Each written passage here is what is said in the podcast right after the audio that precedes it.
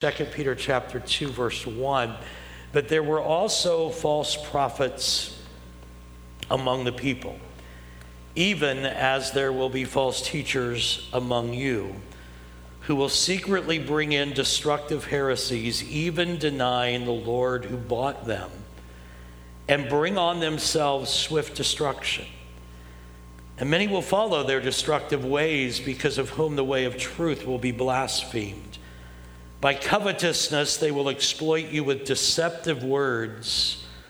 For a long time, their judgment has not been idle, and their destruction does not slumber. Father, um, we need your presence here this morning. I need your presence. I need your anointing.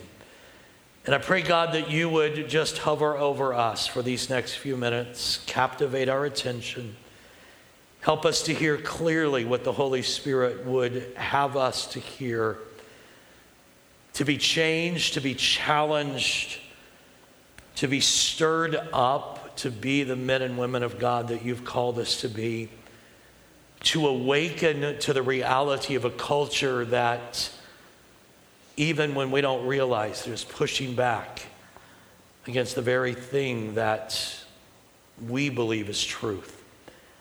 I pray, God, that you would help me to communicate that truth today. I ask, God, for your anointing, though I don't deserve it and I haven't earned it. Certainly fall way short of either of those, but I need it. And I pray that by your grace, you would anoint me so that I can communicate your word effectively, rightly dividing it and challenging this congregation, all of us as a church family, to be more diligent than we've ever been. Speak through me today, and may we be changed by your word, I pray in Jesus' name. Amen. When I, um, when I started this series, preparing for it in 2 Peter, I announced that I would do it last year, um, or I planned to do it. And then I started preparing it probably in about December, and as I started really working through some of the text, I thought, oh my goodness, this is going to be a challenge. There's, there's some stuff here that I've never preached before, I've never heard people preach before. Not sure why people would want to preach it, to be honest, but um, I have come to believe differently. And um, there is some really challenging, I, I hope you've enjoyed the series so far but the rest of the way out, these last two chapters, some really, really powerful truth. I think steadying truth, truth that will steady us in the world in which we are in. Thus far in the series, we have been highlighting Peter's concern as he writes to the dispersed believers that have been dispersed all over the region, some in Galatia, some in Bithynia some in Cappadocia, others in the Asia, all part of the Asia region. But Peter is concerned that they are going to succumb to false teachers. And there are many false teachers. He is concerned that they are going to drift away from the truth of God's word, especially in areas of morality and in a belief that Christ is going to return. Now, in last week's message, Peter turned his focus to what is the verifying authority, that which authenticates his teaching and the teaching of the apostles. He, along with James and John, had been eyewitnesses of Jesus being transfigured. He said, We're not telling you some story. This is not some made up myth what authenticates what we are saying is we were eyewitnesses. We saw him in his majesty and glory, and they knew that he was going to come back in that same majesty and glory. But Peter said, We're not making this story up. This is not three generations removed. We saw it, we were eyewitnesses. And so we learned last week that the gospel is anchored in history it is anchored in their eyewitness accounts, and it's anchored in the truthfulness of the fact that Jesus rose from the dead. I even went so far as to give you some proofs historically, not from Christians, but from historians, why we are certain, even most secular historians that Jesus was raised from the dead. It was the word or the truth or the doctrine of which believers could now be absolutely certain Jesus is coming back and what Peter and Paul had been teaching was truth. So that authenticating um, message of Peter became the springboard upon which Peter based his teaching regarding the inspiration of Scripture. All Scripture is inspired of God. And it provides us the assurance today that when you hear this preached, this is not just a fable, it's not just a compilation of a few men that threw something together. This has the veracity of historical authenticity and also can be stood upon firmly and confidently. Both the Word of God and the work of the Holy Spirit are essential for our faith development and to our spiritual steadfastness. You need the Word and you need the Holy Spirit at work in your life. Say amen if you believe that. We cannot downplay either the Word or the work of the Holy Spirit. Both are crucial. Now, I want to move to our text today very quickly. We now see for the first time in this text a really close up look at what Peter and the believers were actually dealing with by way of false teachers. Peter was urgently responding to a danger that existed in the church. We're going to pop up on the screen what those dangers were. First of all, they were denying that Christ was going to come back. Secondly, they were denying that there would be judgment. Don't worry about how you live because when it's all said and done, there's no judgment.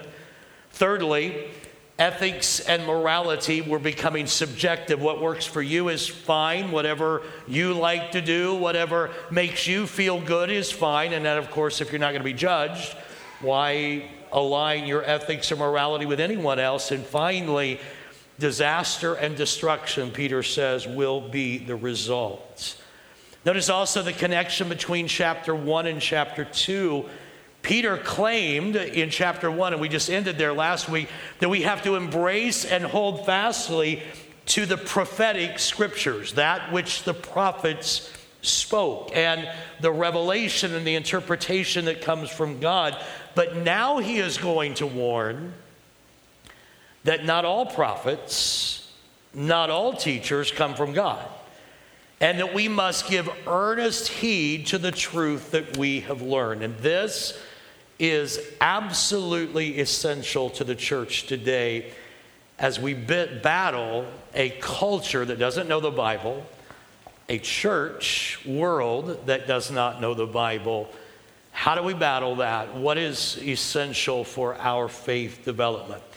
There's three important principles I want to just share for you, share with you from these three verses very quickly. Number one, the presence of false teachers within the church should not come as a surprise. The fact that there were false teachers then or now should not surprise anyone. Here's what Peter said But there were false prophets also among the people even as there shall be false teachers among you.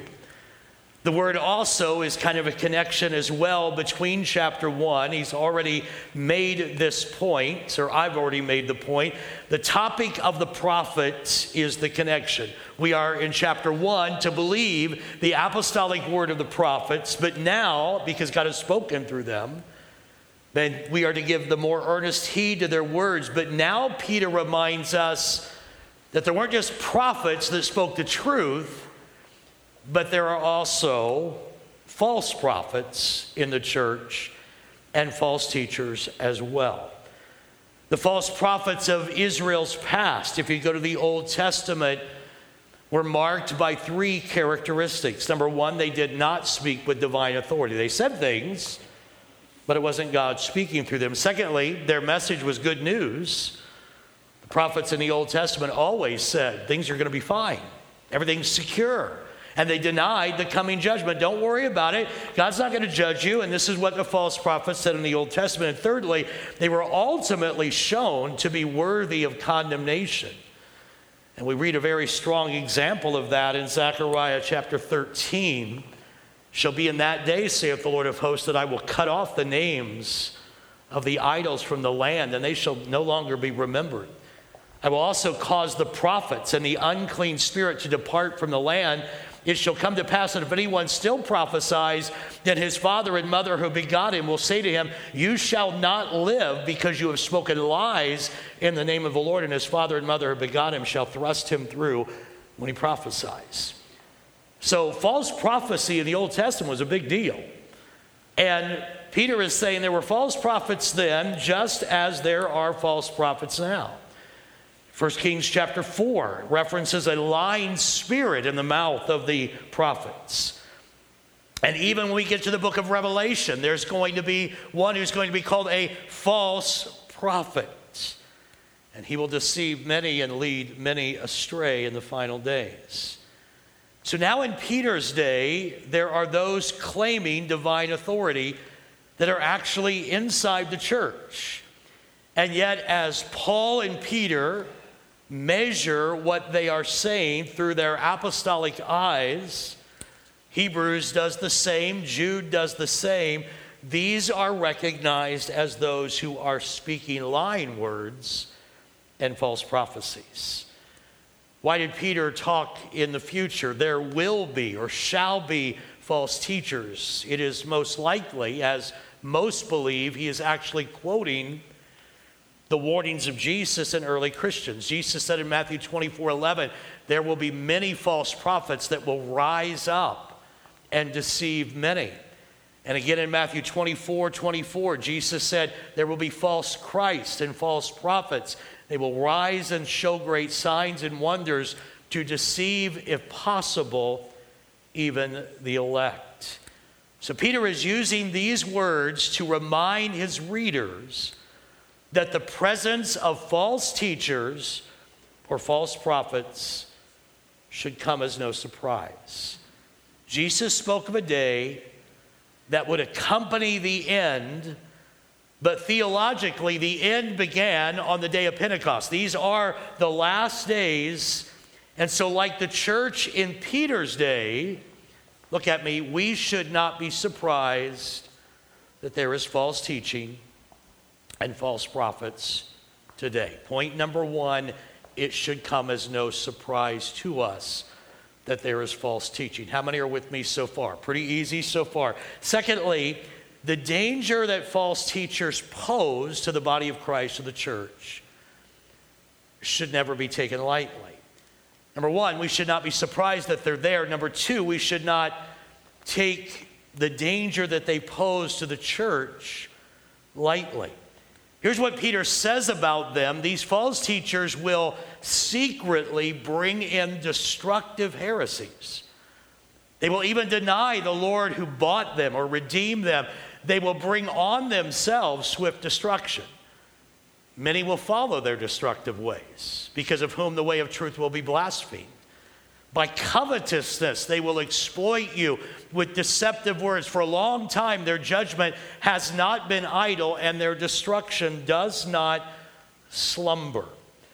There's a lot in those verses. Let me give you eight rapid fire points really quickly about the destructive nature of false prophets. Number one, they are devious in their manner. They know that out and out confrontation with the apostles would have been worthless. And so they do what they do secretly. They were groups that would reject authority. They would elevate new revelation. God told me over the Bible. And they would place individuals and false apostles and false prophets on a pedestal. Please look at me for just a moment. We have that in the church world today. They know that they don't want to get in a one on one confrontation, so deceptively and secretly, they place people on pedestals and no person belongs there. They reject the authority of God's word and the tradition of God's word, and they claim to have now progressive and new ideas that supersede the word of God. They are, number one, devious. Number two, they perpetuate a serious error. Peter says, even denying the Lord who bought them. The word Lord is, some translations say the sovereign. The NIV does, and that's really a good word. The Greek word is the despotos, which is where we get despot or ruler or authoritarian. They were denying the authority, the rulership of Christ by new revelation, by progressive revelation, some even saying there's no need for the church, there's no need for devotion to Christ alone or exclusively. They are even denying the lordship, the authority, the sovereignty of Christ. Consequently, there is no moral standard if there is no authority. Thirdly, their outcome is destruction. The heresies bring destruction, they bring destructive final judgment. Number four, their destiny is swift destruction. The word swift does not necessarily mean soon, rather, it means certain. It is not, Peter even says, it's not idle, it's not slumbering, it's not being held off forever. It is certain destruction. Look at me for just a moment. No matter how popular someone may be, no matter how eloquent they may be, if they are teaching contrary to the Word of God, their destruction is ultimately certain and absolute. Number five, their popularity. Many will follow. They're destructive or they're shameful in the NIV ways. Certainly, a message today that resonates in our culture of shameful ways, moral laxity. Phrases like love is all that really matters, there will be no judgment, selfish gain has become popular. It is shameful to pervert the Word of God into that. Number six, they do disastrous damage to the reputation of the church. Peter says, Of whom the way of truth will be blasphemed. They, they do damage to the church's repu- reputation. Listen to me, when Christians deviate from the truth, they hurt the cause of Christ. When Christians in leadership live immoral lives, they do great damage to the credibility of the people of God in the body of Christ. Number seven, Peter says they're motivated by greed, by covetousness. Later on, next week, they're actually going to be compared to Balaam, and I'll tell you that story. And number eight, the basis of their teaching is made up stories. They exploit you with made up and deceptive words. False teachers. It was the false teachers and the false prophets, not Peter, that was devising a cunningly devised fable. False prophets the basis of their teaching is made up stories. The text indicates, please listen, that no one is immune from their persuasion, their deception, and the devastation that they bring. Many will follow their destructive ways. Now, I want to pause for a moment. This is a challenging word. I try hard not to be too harsh or too critical of other theologies or philosophies or teachings that are out there. Justin Buzzard wrote in a blog post, he said, While I think it is important to be known more for what you are, what you are for, than what you are against, just a cursory reading of the Bible shows that it also calls us to deal with false teaching. Why? Because false teaching is dangerous, it is destructive, and it hurts people. He went on to say about 10 years ago, I heard Ben Patterson say something I will never forget. Ben told the story of a retired pastor who began noticing that his former congregation was sliding away from orthodoxy. The pastor saw this as his fault. noting the one thing he thought he did most poorly as a pastor. The pastor stated in two sentences his great failure as a pastor. I always told people what to believe. My great mistake is that I never clearly taught my people what not to believe. Look at me for just a moment. We must not take lightly that false teachers pose a great threat to the body of Christ. It's not just something that is okay and neutral, it is destructive and we must be people of the word. Somebody say amen if you believe that. Let me go to the last point. This is where I want to land. The subtle deception that false teachers propagate must not be overlooked. There's two phrases that speak to the subtlety of false teachers. Number one, they will secretly bring in destructive heresies. They do it secretly. And they will, in verse 3, exploit you with deceptive words. So, what kind of teaching did Paul have or Peter have in mind? We need to know. Surely not, please listen to me, you need to hear this. Surely not every doctrinal disagreement was Peter's intention. Surely Peter didn't mean if you don't agree with me on everything, then you're a false teacher or you're a false apostle. I think most classically we learn in Scripture that things like eating meat offered to idols, which we can translate matters of conscience in 1 Corinthians 8, is something that we are not to dispute one another with. You may have convictions that I don't have. I may have convictions that you don't have. Those are not matters that should split us or cause us to see that as false doctrine. As a matter, Paul said that some people observe one day over another. Don't let that be a separating doctrine. In both cases, Paul tells disagreeing parties to live with one another in harmony. So, balance is the key. We must not lump everything into one category. We should not be splitting and calling people false prophets over what Bible translation they choose to use. We should not call people false prophets or false apostles or see them dangerous if they have a different view of end time events or how we ought to baptize someone or what the evidence of being baptized in the Holy Spirit is. And I would suggest even issues of salvation, predestination, and eternal security are not matters of false teaching. We need to be careful that we don't pick fights over things that are not to be divisive in the body of Christ. Somebody say amen if you believe that. But Douglas Moo says this on the other hand, it is fatal to allow complete tolerance on every issue that comes along. Christianity would be evaporated of its essence and consist of little more than a vague reverence for God. So while we don't fight on every issue, there are some issues that are worth standing for. How many believe that to be true?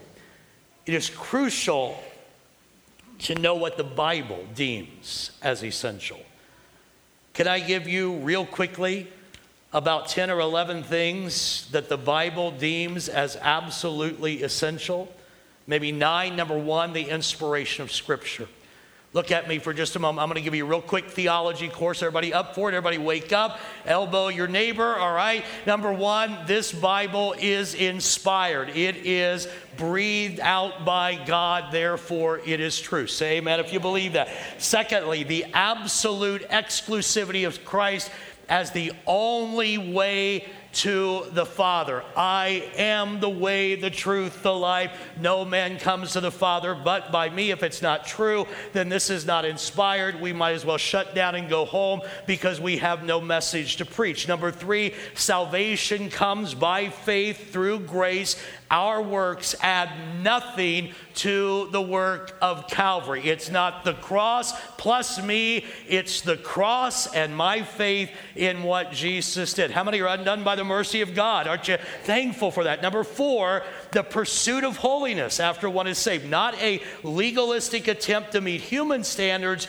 but a passionate desire to know Jesus and please Him more as we know Him better. Number five, the nature of God as Trinity, as holy, as completely other. He is righteous, He is eternal, He is sovereign, all powerful, all wise, and our God does not change. Say amen if you believe that. Number six, the dual nature of Jesus. That is, he was both human and, by the way, is still 100% human and 100% divine. The Word became flesh. That's the incarnation. And He dwelt among us, was tried as all points, like as we, yet He remained sinless. Number seven, we believe that he ascended to heaven after his bodily resurrection, and he now lives to intercede for us every single day. How many are thankful for that? We also believe he is going to come back. We may differ on when. You may not agree with me. I may not agree with you. I may not agree with me on some days, you understand, but He is coming back and He is going to judge us, and those who have placed their faith in Him will have eternal life in His presence, and those who have rejected Him will have eternal damnation separate from God in a place called hell. And number nine, we must believe in the virgin birth and the bodily resurrection of Jesus. How many believe that and can sign on to that? In other matters, listen, in other matters, we may find disagreements. And in those matters, we must agree to let the word stand over us in those situations. I may not agree with you on other issues. You may not agree with me, but the Word of God is right. One of us is wrong. And we're going to let the Word of God stand over us and we're going to submit to it. Tradition and the witness of hundreds of years of orthodox interpretation must never be considered unconvincing on these matters. Can I just tell you real quick, and I need to hurry, but my dad, one of the pieces of advice my dad gave me when I was preaching, he said, Kevin, when you prepare a sermon, get the Bible out, leave the commentaries alone, start studying, outline your sermon, figure out what you believe God is trying to say in that text. Then get the commentaries out and find out what the commentaries say. And he said to me, Kevin, if you cannot find a single commentator that says what you said, you are probably wrong and you need to go back and figure out what it means. It was great advice. If I come up with something in 2024 that no one else has ever come up with, guess who's wrong? It's me, right? We don't need to reject all tradition. There are folks who have studied this inspired word and know the Greek and Hebrew languages. We need to trust that and, and study it out so that we can rightly divide the word of truth. Can I just tell you, I am so glad for my dad. He gave me some really good advice, and you ought to be glad for him too, because you don't get any hokey sermons because of that, all right? So, false teaching, I, I need to end, but I'm not done. How do you end when you're not done? So, why is false teaching a bigger danger today than ever? I think I can answer this pretty quickly. First of all, we live in an era that is hostile to and suspicious of absolute truth. You see, we used to agree what religion, philosophy, or ethical systems were correct. Um, we used to argue about what is the correct interpretation of Dickens or um, Shakespeare? What's the correct interpretation? Today, there's no such thing as a correct interpretation. Today, in literature courses, what does that mean to you? How, how do you feel about that? In your context, what does Shakespeare say to you? I'm not too worried about Shakespeare getting offended, but when that gets pushed onto the Bible, we're suspicious of truth. And so now we're sitting in rooms saying, What does that say to you? What do you think that means? What does that mean to you? again, I've said this before, and I don't mean to be offensive. But I don't give a flying leap what it means to you. I want to know what God meant. And what God meant is what it must be to me. But we live in an era now that's hostile to anybody saying, well, this is truth. Well, your truth is yours. That's fine. You want to believe that? Go right ahead. Society, number two, has embraced pluralism and tolerance, and those have become our new goals. This is called postmodernism. You see, modernity focused on what is right, postmodernity focuses on what works. And I don't mean this to be a political statement, but it's true. Everything is tolerated except intolerance. If you say Jesus is the only way, you're intolerant and you are therefore not tolerated because you believe that Jesus is the only way. And I don't care who's annoyed by me, Jesus is the only way. And quite honestly, there's nobody that stands behind a pulpit that has any business saying anything else. And if they're saying something else, they ought to find a new job because you're just leading people into eternity without Jesus if you stand behind a pulpit and say there's other ways to heaven.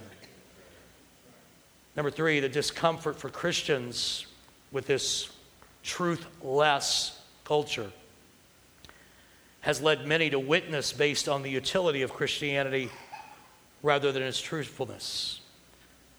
We now try to witness to people and we say things like, well, it worked for me, it helped my family. Come to church. It helped my family, and we, we got along better, and, and the kids were happier, and they enjoyed the classes, and, and, and I met some friends, and I was in a great small group, and that's what our witness has now been whittled down to because we're afraid of the truth issue. Or the hyper faith movement try this and you'll get rich, or you'll get healthy, or you'll get wealthy. And now we uh, Christians witness on the practicality of Christianity. Made my marriage stronger. But this paradigm shift, let me tell you, is destructive.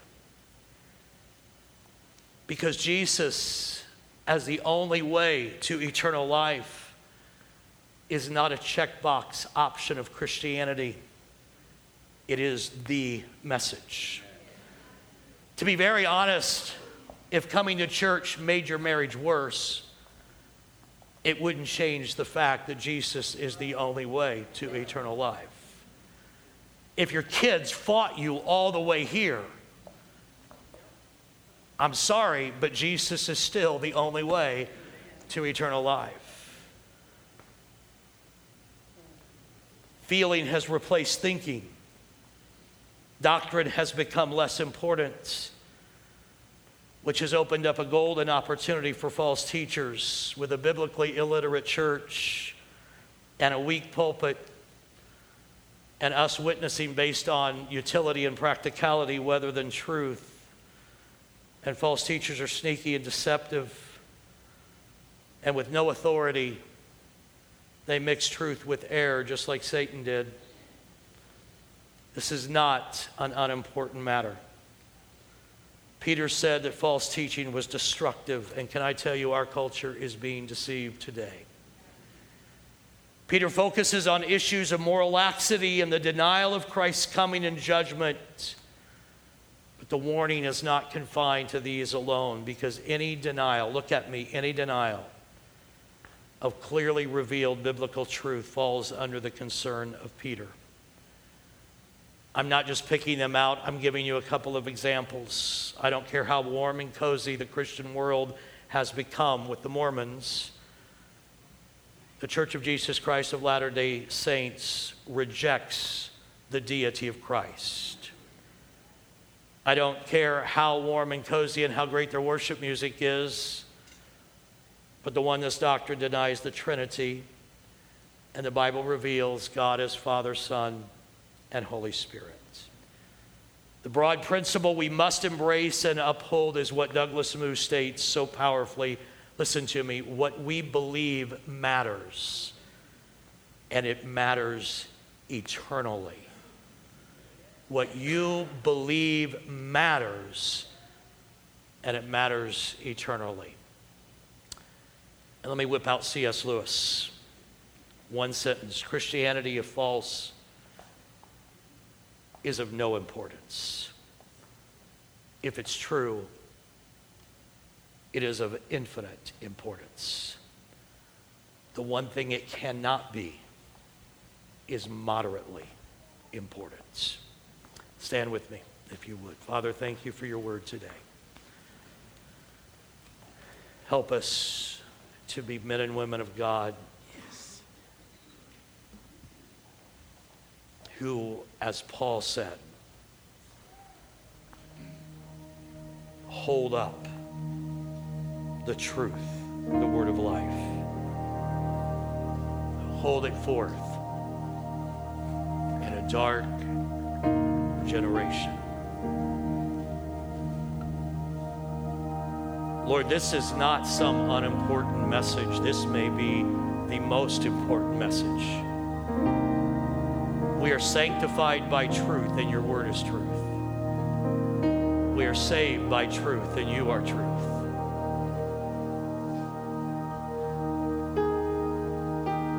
It is of eternal importance what we believe.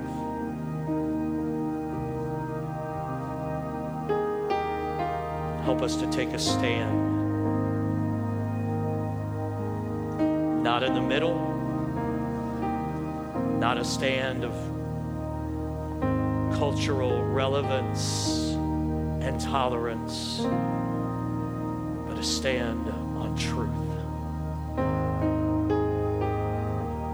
It doesn't matter what the talking heads say, it doesn't matter what the PhDs say. Heaven and earth will pass away, but your word will not ever pass away. To stand on and in truth today. Your heads bowed for just a moment if you're here today and maybe you don't know Jesus. Maybe you've been, well, I think that's, it, it could be important to some people, or maybe I'll, I'll give it a second look at some time in my life. I don't know how to make it any clearer. Christianity is either of no importance or it is of eternal importance one, of the, one or the other. If you don't know Jesus today, I, I'm going to ask you to make a decision. Are you going to say it's important or it's not important? It's Just a real simple question. If you're here today and you've never made Jesus Christ the Lord of your life, then I'm just going to throw it on the table for you. Is it important or not? If it's important, I invite you to slip up a hand and say, I want to make Jesus the Lord of my life. If you're here today and you don't know Jesus, you're not serving Him, but you believe it's of eternal significance that you make Jesus the Lord of your life, I invite you to just slip up a hand right where you're at. Anyone in this room that would say, I, I want to make Jesus the Lord of my life. Anyone in this place? Let me just give you a quick opportunity. Anyone in this room? Let me ask a second question then. How many today would say, Pastor, I, I want God's help. I, I'm gonna, I'm gonna, I'm gonna make a commitment to being a man or woman of the Word. But I don't want to get swept into this cultural mess that refuses to see truth. I want to make I want to make significant impact with my friends and my family I want to witness not about just how Christianity makes me feel, but that Christianity is truth. I need God's help, but I want to commit to that, and with God's help, I'm going to stand on His word, and I'm going to be a better witness. I'm going to be a, a greater proponent of truth, and I'm going to learn to know the truth even greater. How many would slip up your hand with me and say, That is my desire? We just worship the Lord this morning. This is a great chorus of just kind of affirming there's no one beside him, no one else worthy. It's not Jesus and other options, it's He alone. And as we worship Him, as always, the altar is open. If you'd like to come and just seal that deal in your heart this morning, you certainly can come and kneel or stand. But let's spend these next few moments worshiping Him. And again, if you'd like to come, please step out and feel free to do that. Let's worship.